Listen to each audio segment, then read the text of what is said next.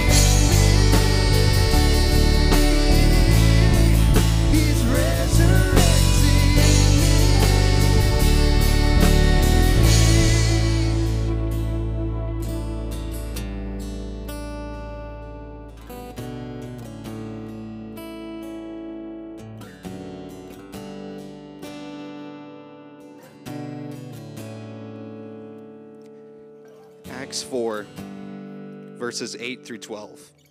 Then Peter, filled with the Holy Spirit, said to them, Rulers and elders of our people, are we being questioned today because we've done a good deed for a crippled man? Do you want to know how he was healed? Let me clearly state to all of you and to all the people of Israel that he was healed by the powerful name of Jesus Christ of Nazarene, the man you crucified, but whom God raised from the dead. For Jesus is the one referred to in the scriptures where it says, The stone that you builders rejected has now become the cornerstone.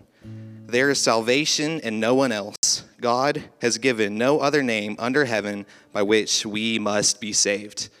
Let us pray.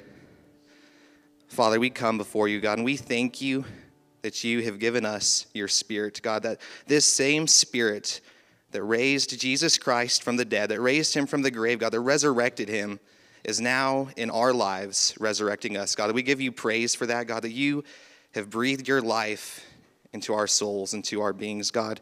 God, and we thank you that you are in the business, God, that you are mindful of us and you heal us down to our very spirits, God. God, that you want to heal us from the inside out, God, that you have given us your spirit, God, that we may be strengthened, that we may be encouraged, God, that we may have new life from the ashes, from the places that we've been, God, where we were left empty, left without hope, God, that you have given us a living hope, who is Jesus Christ. God, so we lift that name on high. We lift that name that gives us salvation, that we have salvation in no other name, that we look around, God, and we may feel like we're hopeless in our circumstances, our situations, God. We look around in the world today and we see that it seems like the light is growing dimmer and dimmer, God. God, could just help us keep our eyes on the one true light, the one place we do have salvation, and that is in Christ alone. God, so be with us this morning. God, just give us the ears to hear what you are speaking. God, just help us to be still. God, just to calm our minds, calm our spirits, that we would hear from you. God, we love you and we praise you. It's in Christ, and we pray all of these things. Amen. As we're singing the songs, I'm just thinking about the praise scriptures in Psalm. Psalm 150, Psalm 149, it says it's good for his people to praise him in the assembly. Like we get together for the purpose of praising and worshiping God. To praise God is to make a big deal about God. We make a big deal about our football teams when they're winning, not when they're not winning, like mine yesterday, but typically when we're winning, right? We jump up, we yell, we celebrate. Um, we, we make a big deal of the victory and of their you know, advancing down the field. And how much more worthy is God of our praise than a football team? The King of Kings, the Lord of Lords, we should praise Him in the sanctuary, out of the sanctuary. Our radio should be cranked up in praise. He says, lying on your bed, you should be praising God because He's worthy of praise this morning.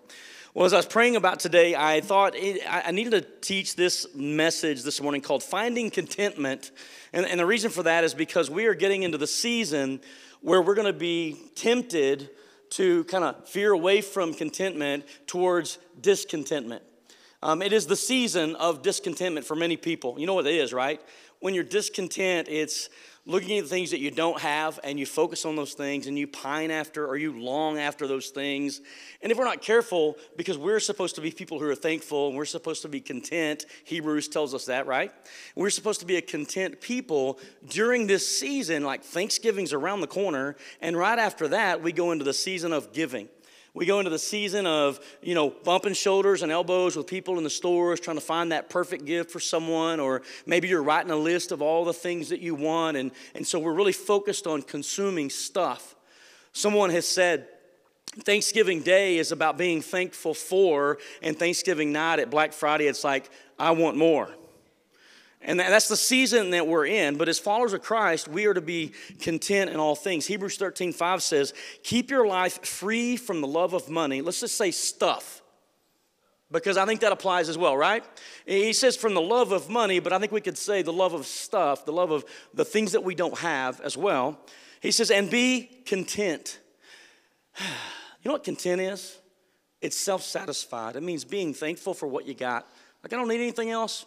Everything's great. I'm content. He says, Be content with what you have, for he has said, I will never leave you nor forsake you. So, as followers of Christ, going through this season where we could, if we're not careful, fall prey to this discontent attitude, how do we find contentment? And I think we need to find it because if we're not careful, we can get so distracted by the things around us that we can lose it. And so, to share that just for a few moments, let's talk about finding com- contentment. How many of you remember? I'm going to date myself here, but how many of you remember the old J.C. Penney catalogs that used to get mailed to the house? Right?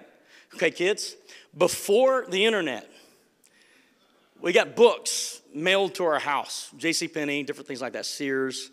We didn't care as kids about Sears because it was tools and stuff, but J.C. Penney was cool because it had a little toy section in it. And I remember as a little boy when the J.C. Penney Christmas edition came out, it was like this big. It felt like it as a little boy, right? This huge catalog. And, and we couldn't wait to sit down in front of that. We didn't care about tools, clothes, and all that stuff, jewelry, perfumes. We went straight to the toy section and we started looking after the things that we would want for Christmas. Now, a side note, I was raised in a poor family. We didn't have a lot of money. There was a lot of things that we didn't get to have, but it didn't stop me from wanting. And I might have been content before that awareness of my uncontentness was, was, was put in front of me, right? Before I realized there were things in my life that I didn't have and I really needed them. And so I remember going through that little catalog and circling things. Ooh, I want that. I need that. Oh, I want that too. Right? And we would just make this list, and I would give that list to mom and dad, like oblivious to the fact that none of it was going to come my way. Like, I want this stuff. I need this stuff. And I remember on Christmas morning waking up and opening the presents, and it was stuff that I probably needed, but we couldn't afford. And so none of the things that I desperately wanted in that little catalog came to me. And all you say, oh, that's where you say, oh. But I mean, I just remember how disappointed I was. And I kind of copped an attitude. I'm like walking around just sullen and, you know, lip out a little bit and like, what's wrong? I didn't get what I wanted. And I was like discontent. You know, I was content before that, but then I became aware of the things that I didn't have and I became discontent. I would like to say that that goes away when we grow up. How many of you go on Amazon and you're shopping and it says, customers who bought this also bought this? Right? You know what I'm talking about? Or like, you might be interested in this, or you're on Facebook and something pops up that you and your wife were talking about yesterday you're like, it's like they're listening to us. They are. And these little things pop up, and you're like, ooh, I really need that in my life. And we get so consumed on the things that are, that are there in front of us, and we can become aware of all these things that we don't have. And it just, I think it affects every one of us. And yet we're supposed to be a content people as followers of Christ, living in this world with contentment. Like, hey, you know what? I'm good. God's good. I've got everything I need, and I'm supposed to be content. And all of a sudden, I find myself discontent because I don't have what I want, what I didn't have before. And I'd like to say we grew out of it, as I said, but the other day, I got to be honest, Bill and I were in the same property, and his brother in law has this truck, and they were moving it out of the way for some contractors. And I'm like, give me the keys, I'll move it.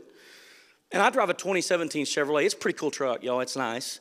But I get in, in Kevin's truck, and I remember starting it up, and oh, it sounds good, and it's a newer one, and I, I move it forward, and then I look to the rearview mirror to see if I was out of the way, only it wasn't a rearview mirror, it was a TV. Like the mirror is a TV, like an HD quality, the camera's on the back of the cab, and I'm like, oh, that's cool. Right? And then I'm thinking, you know, I didn't know that that was even a possibility until I saw it. And guess what happens? I get in my truck a few minutes later, I'm like, well, just a mirror. We all do that, don't we? And so, being content in this season of discontent, as we get closer and closer to the, the, the, the, holiday season and these things that we want, and we get so wrapped up in, and, and if we're not careful, they can steal our joy. They can keep us from being the people that God wants us to be. And I just think it's important for us to uh, remind ourselves that we're to be a content people, to find contentment in the midst of these days. And so, Paul, the apostle, writes this letter to Timothy. First Timothy chapter 6. And he's, he's writing to Timothy to encourage him, but also to um, tell him he's got a job to do. So he leaves Timothy in this little town called Ephesus. And Ephesus had some problems. There were people that were teaching things that were not true to doctrine. And so these false teachers were there and they were creeping into the church. And so he's telling Timothy how to deal with them. And then towards the end of this first letter in chapter 6, he touches on this idea of contentment. You see, there were people that were ministering and they were doing it as a way of gain. They thought, hey, man, this ministry thing's cool, and a show of godliness means that I can get rich from doing it. This is why I have a problem with the health, wealth, and prosperity message that's preached from so many pulpits today because it's not about what we can get out of it because we're already richly blessed in heaven, right? We have this inheritance that's waiting on us and our best life now. You're like, no, no, no, no. Jesus doesn't teach that. And so just like in our day, it was the same thing in Paul's day, and he's warning Timothy about the need to remain content. And so I want to share with you what contentment is. So, contentment is, um, as I said earlier, the state of being mentally or emotionally satisfied with the things that you have. So, I asked you the question this morning seriously, are you content? As you consider your, your lot in life, your car, I mean, how many are like, hey, I got eight foot ceilings and I want 10 foot ceilings? Uh, I've got a 2017, but I want a 2022. I got the iPhone, whatever the latest one is now, but I need the next one. And isn't it crazy how we go to the store and we buy the brand new one because we finally upgraded, and two weeks later they say, oh, yeah, there's a new one coming out in a month. And you're like, man, I'm already committed in the contract or whatever. And it just seems like there's always opportunities for us to be aware of the things that we don't have. And so there's a need for us to be content in all things. And so let's look at this passage of Scripture. We'll read it, we'll pray, and we'll share a few observations. Verse 6 Godliness with contentment is great gain, yet true godliness with contentment is itself great wealth. After all, we brought nothing with us when we came into the world, and we can't take anything with us when we leave. So if we have enough food and clothing, let us be content.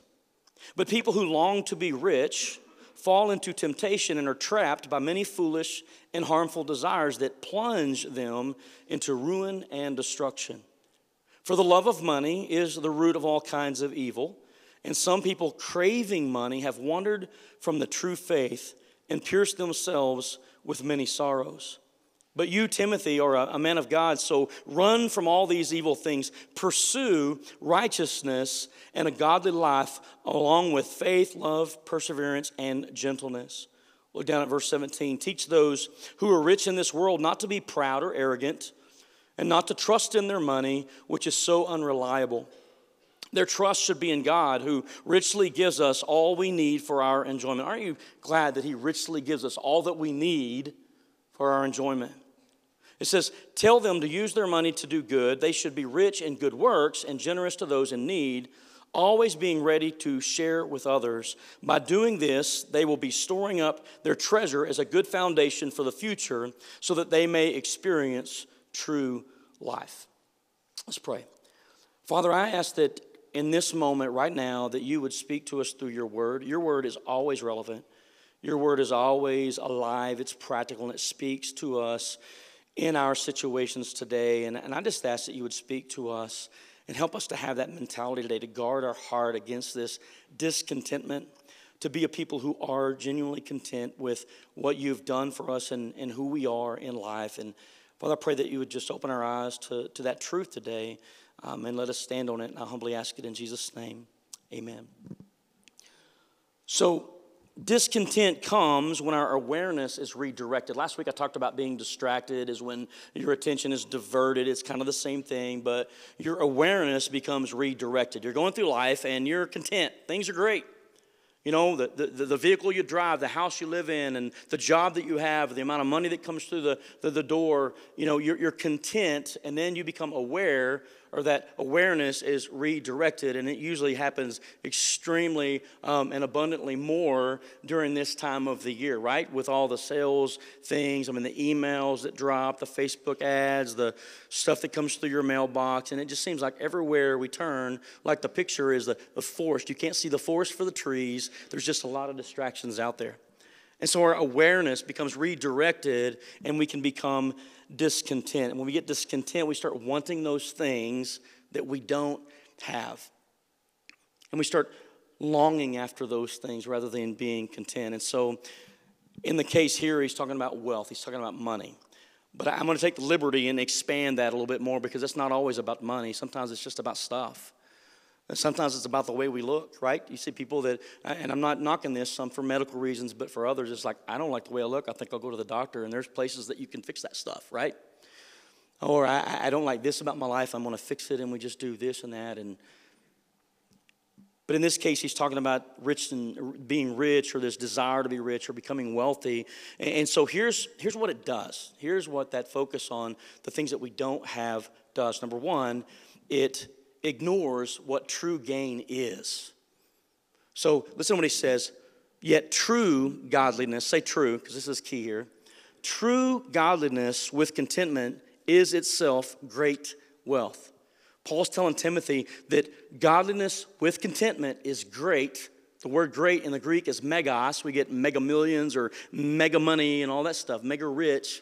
He said it's great gain, it's great wealth, godliness with contentment. Now, notice the verse preceding that in verse 5 he's talking about these people these ones that have that have taught the bad doctrines and all that stuff and they themselves he said they're corrupt they've turned their backs on the truth to them a show of godliness not true godliness but a show of godliness is just a way to become wealthy and so that might have been alluring to them, and at times, like, man, this is working for them, and they're getting wealthy. The show of godliness is a form of, of wealth. And he says, wait, wait, wait don't ignore what true wealth is because godliness with contentment is true gain.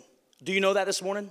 That godliness with contentment, that self satisfaction that I have all I need and God provides all that I need, those two together, he considers great, megas, great gain and great wealth.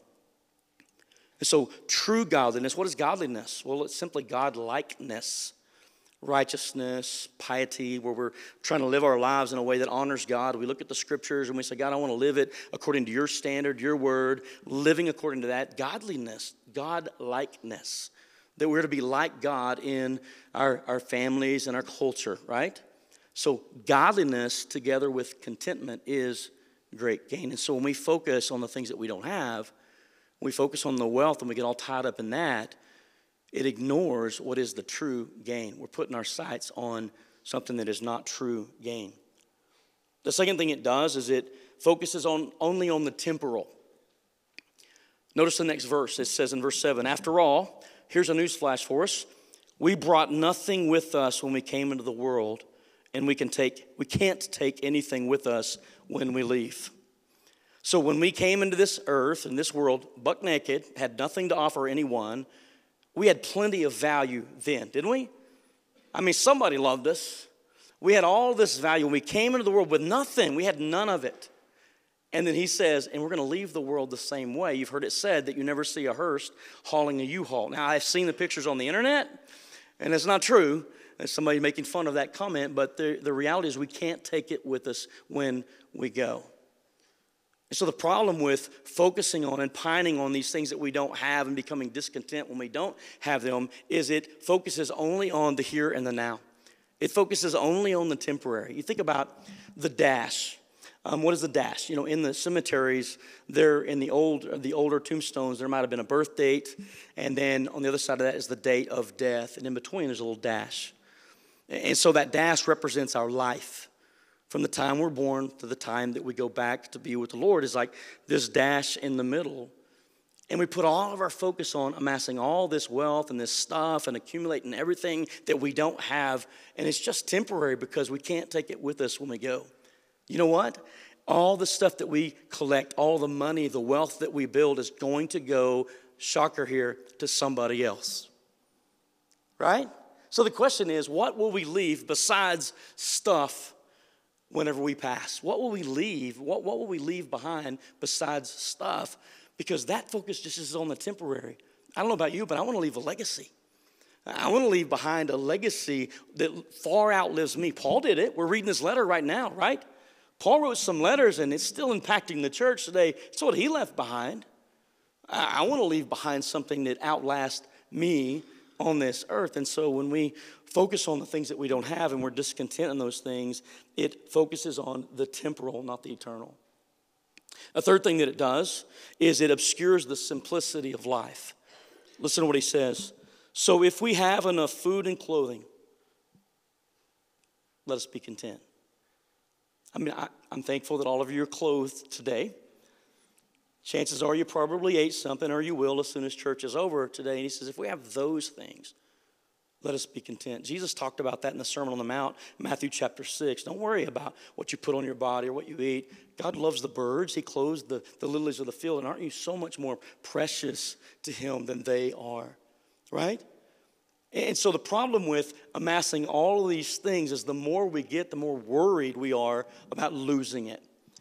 The more protective we are about, you know what, I, I got to protect my assets now. I've got all this stuff and I don't want somebody to steal my stuff. And so we become so consumed in that and it obscures or it makes it hard to see just the, the simplest things in life are sometimes the best things in life, right?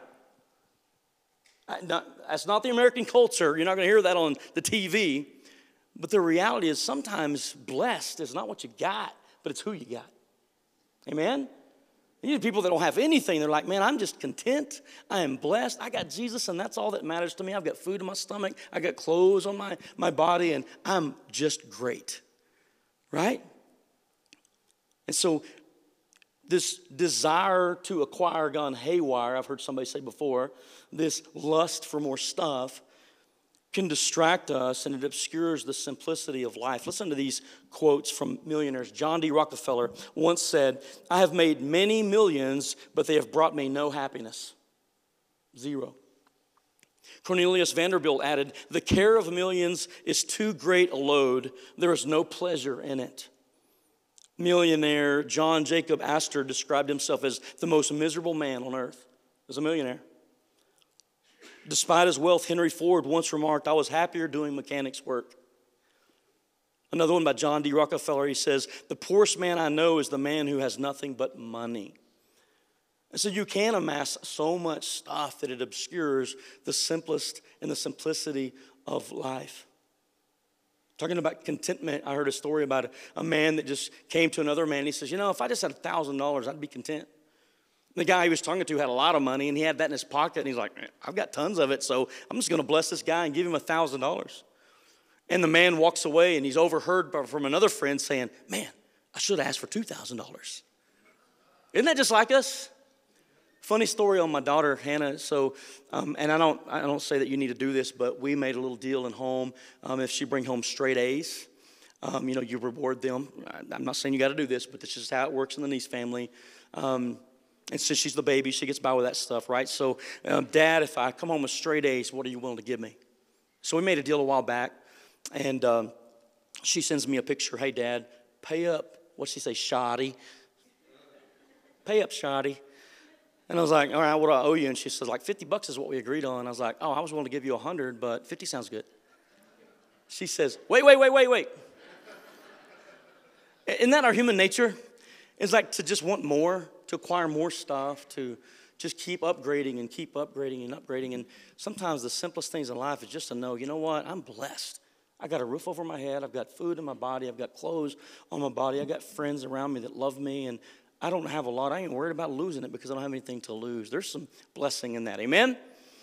So that's what it does. And then there's the dangers that are associated with it as well. When you start pursuing that and you become hungry for being more rich or wealthy or stuff, look at verse 9. He says, But people who long to be rich, this is contrary to those that are content.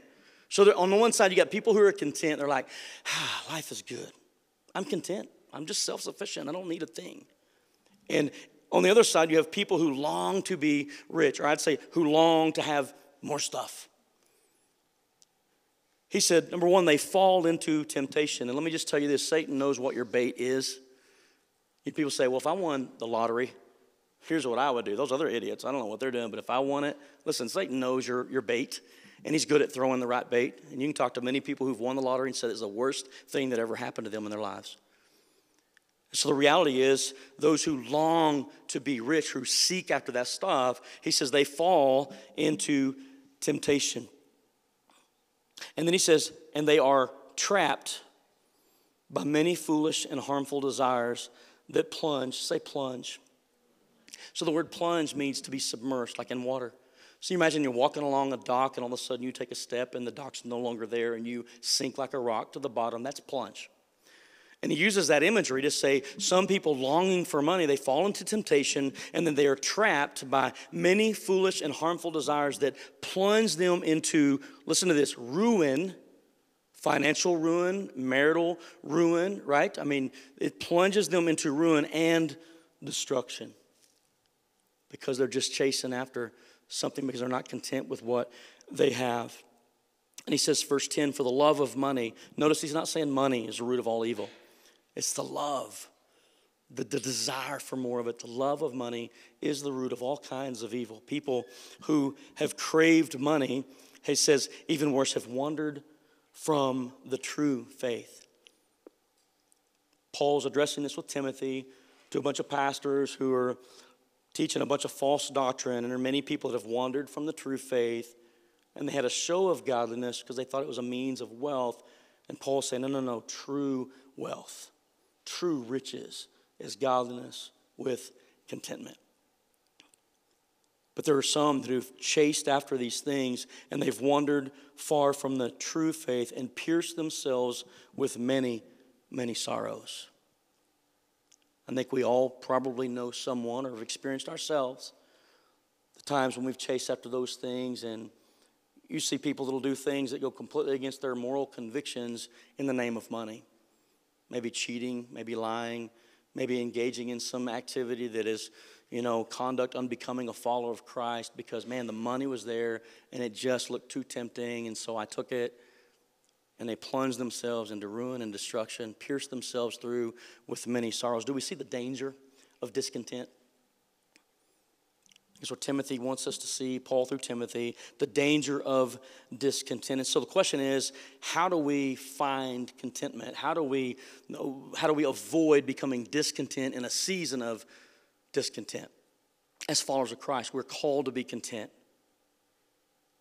We'll read on in verse 11, it says, But you, Timothy, are a man of God, so run from all these evil things. He calls them evil, this just allure for money. Now, I'm not saying that to make good money is wrong. So I'm not, don't, don't hear me saying that. Like oh, O'Shane just said, it's wrong to be rich or to have money. No, no.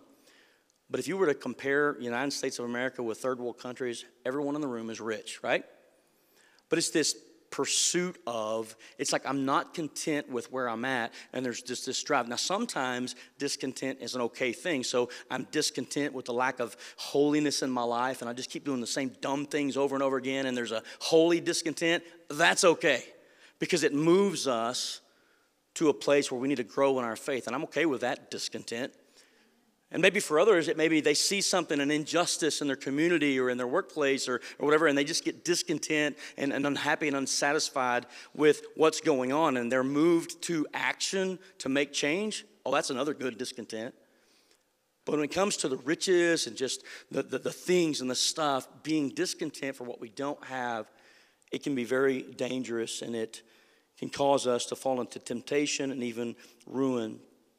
We could take it beyond money and stuff, and we can just say relationships. People that are discontent in a relationship have taken the bait of Satan and they've slipped into temptation and been trapped and ruined a marriage. Amen? So, for us as followers of Christ, how do we find contentment? Well, we run from all these evil things. We're like, you know what? I need to be content with the things that God has given me. I want to run from these evil things and instead pursue righteousness and a godly life along with faith, love, perseverance. It's interesting the word perseverance in that list.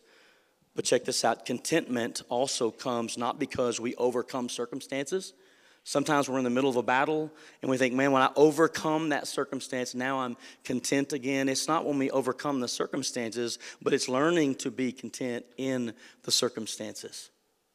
Because I have all I need in Christ, right? Are you with me so far?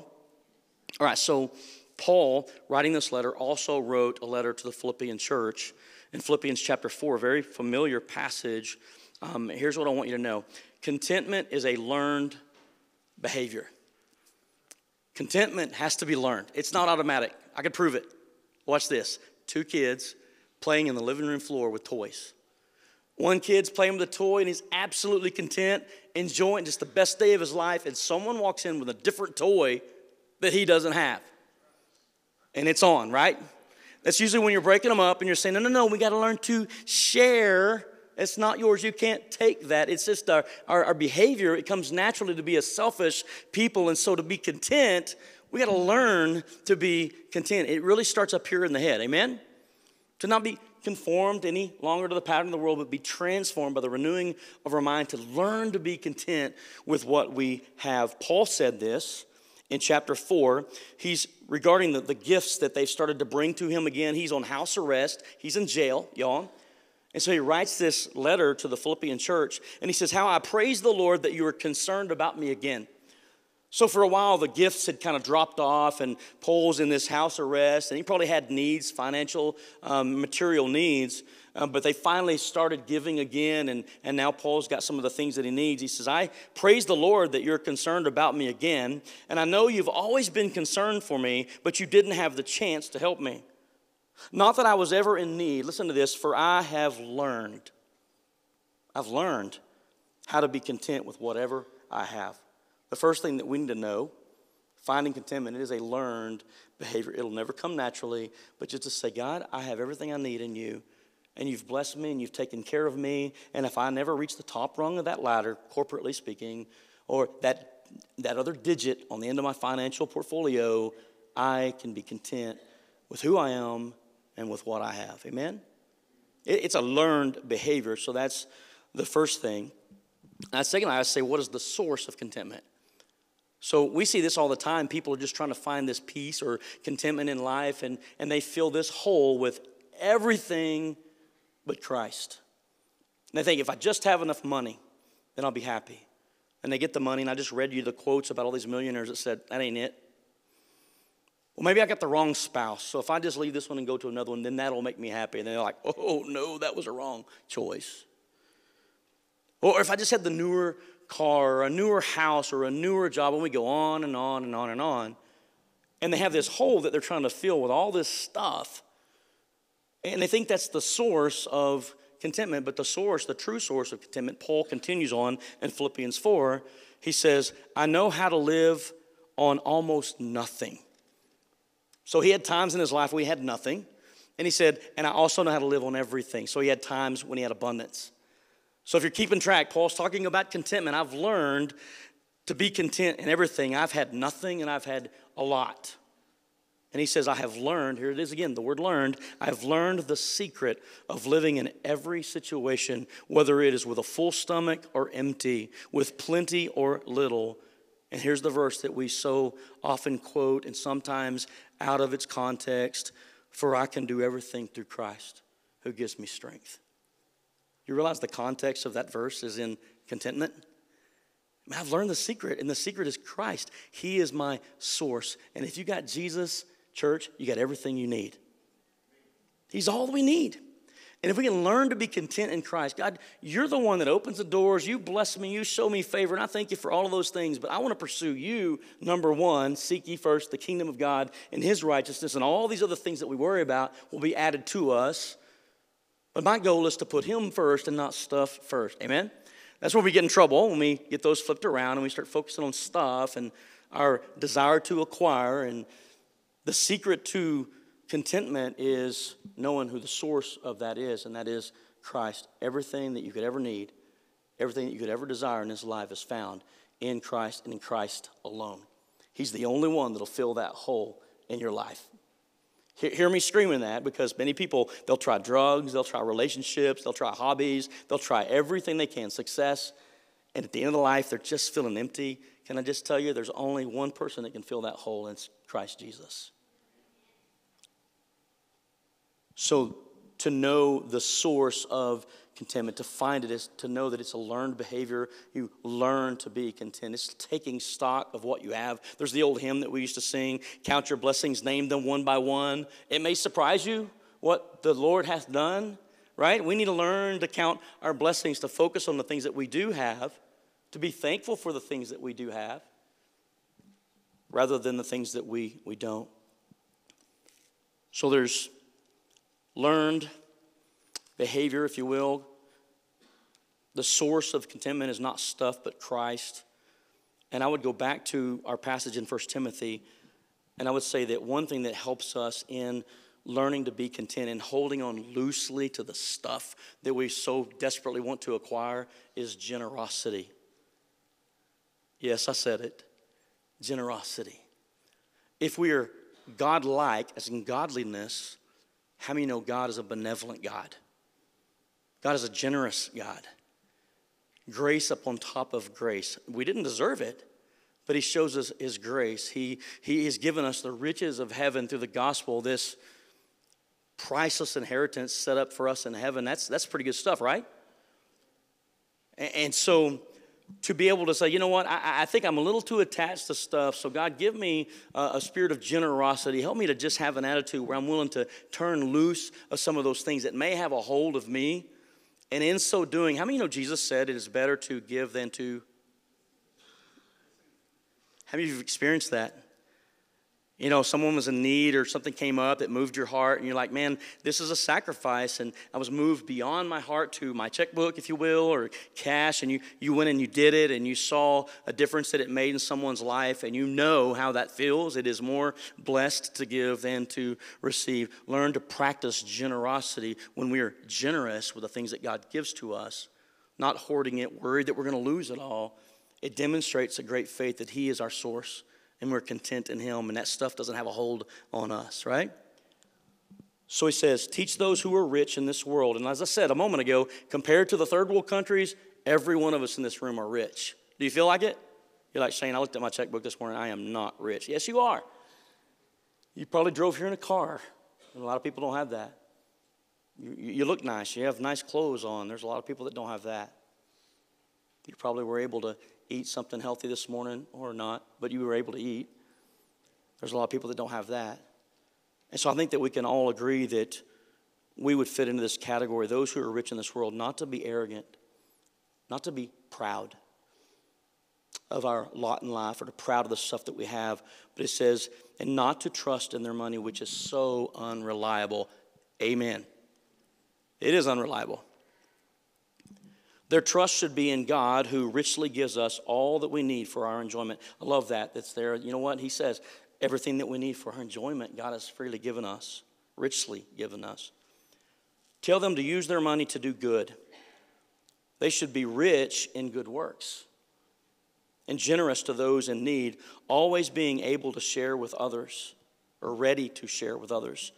By doing this, here's the, here's the, the promise and the reward. They will be storing up their treasure as a good foundation for the future so that they may experience true life. Listen, you can't take it with you when you go. What will you leave when this life is over? You can leave a, a, a legacy and you can make a difference in other people's lives. And in so doing, he says, you lay up for yourselves rewards that go beyond this life. That sounds like a great deal, doesn't it? So, church, hear me on this whole contentment thing, I struggle with this. I might or might not have an addiction to Milwaukee tools. I'm just going to put that out there. But they're really cool. There's a dude driving one around town that's red. It says Milwaukee. I said, Rachel, I think I'm going to buy that truck. I was just messing with her.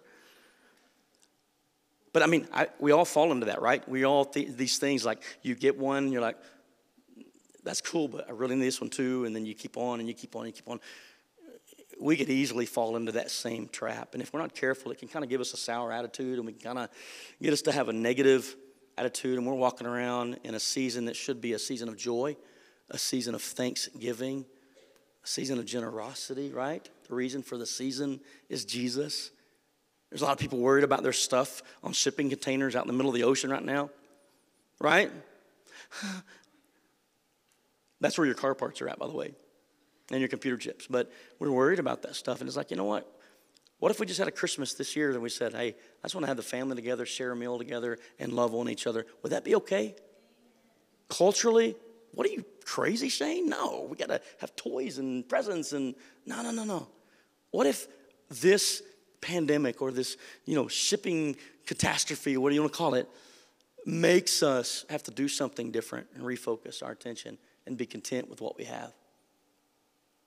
Regift something for a kid, they won't know. Just go in the closet, find it, regift it, give it to them again. Wow! Right? Proverbs 30, verses 8 and 9 says, Give me neither poverty nor riches. Feed me with the food that is needful for me, lest I be full and deny you and say, Who is the Lord? Or lest I be poor and steal and profane the name of my God contentment. For the Christian, I believe being satisfied with what we have and who we are, being content with what we have, to we're not saying, I got to have these other things. I think that just blesses God. And, and I just, want us to be careful during this season as we get so caught up in the craziness. Might say, shouldn't this have been after Thanksgiving? Maybe, but I know how we are, and it's like we got one day of thanks, giving thanks to God. And it's like Black Friday starts in 20 minutes. I know how we are. And so be mindful of this that godliness, that is living godlike lives and living lives of righteousness with contentment, self satisfied. I have all I need, God. That is true gain. Amen. Amen. Father, we thank you for your word and Lord, for the reminder this morning on contentment and that we are to be a content people. We get so distracted like the rest of the world and we wring our hands and we, uh, we pine after or long for the things that this world has to offer. And the marketers and the advertisers know this, and they're very good at what they do.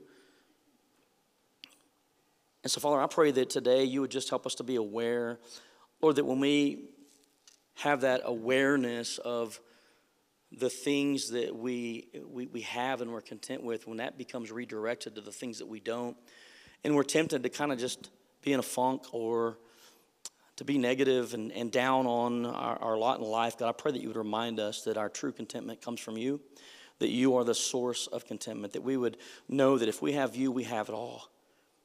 Father, I pray that if there be anyone here today, maybe they experienced that. They're like, I've tried to fill this hole and fill this hole with everything. And I realize that today, the only thing that's going to truly satisfy, the only thing that's going to quench that thirst or is going to fill that void in my life is a personal relationship with Christ. God, I pray that that's them today, that today would be the day they trust you for salvation.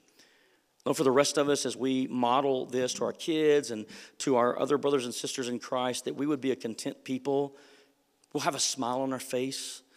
That we won't be discouraged like the, the rest of the world is discouraged sometimes when we don't get the things that we think we need. But Lord, that we could truly demonstrate our trust and hope in you by living a content life. And it's not to say that it's wrong to get stuff. Lord, I'm not saying that. And you bless us with those things. But it really comes down to priority. Is it the stuff or is it you? And Lord, help us to make you number one. You're our focus, you are our source. Help us to learn the secret of being content in all situations. And I humbly ask it in Jesus' name. Amen.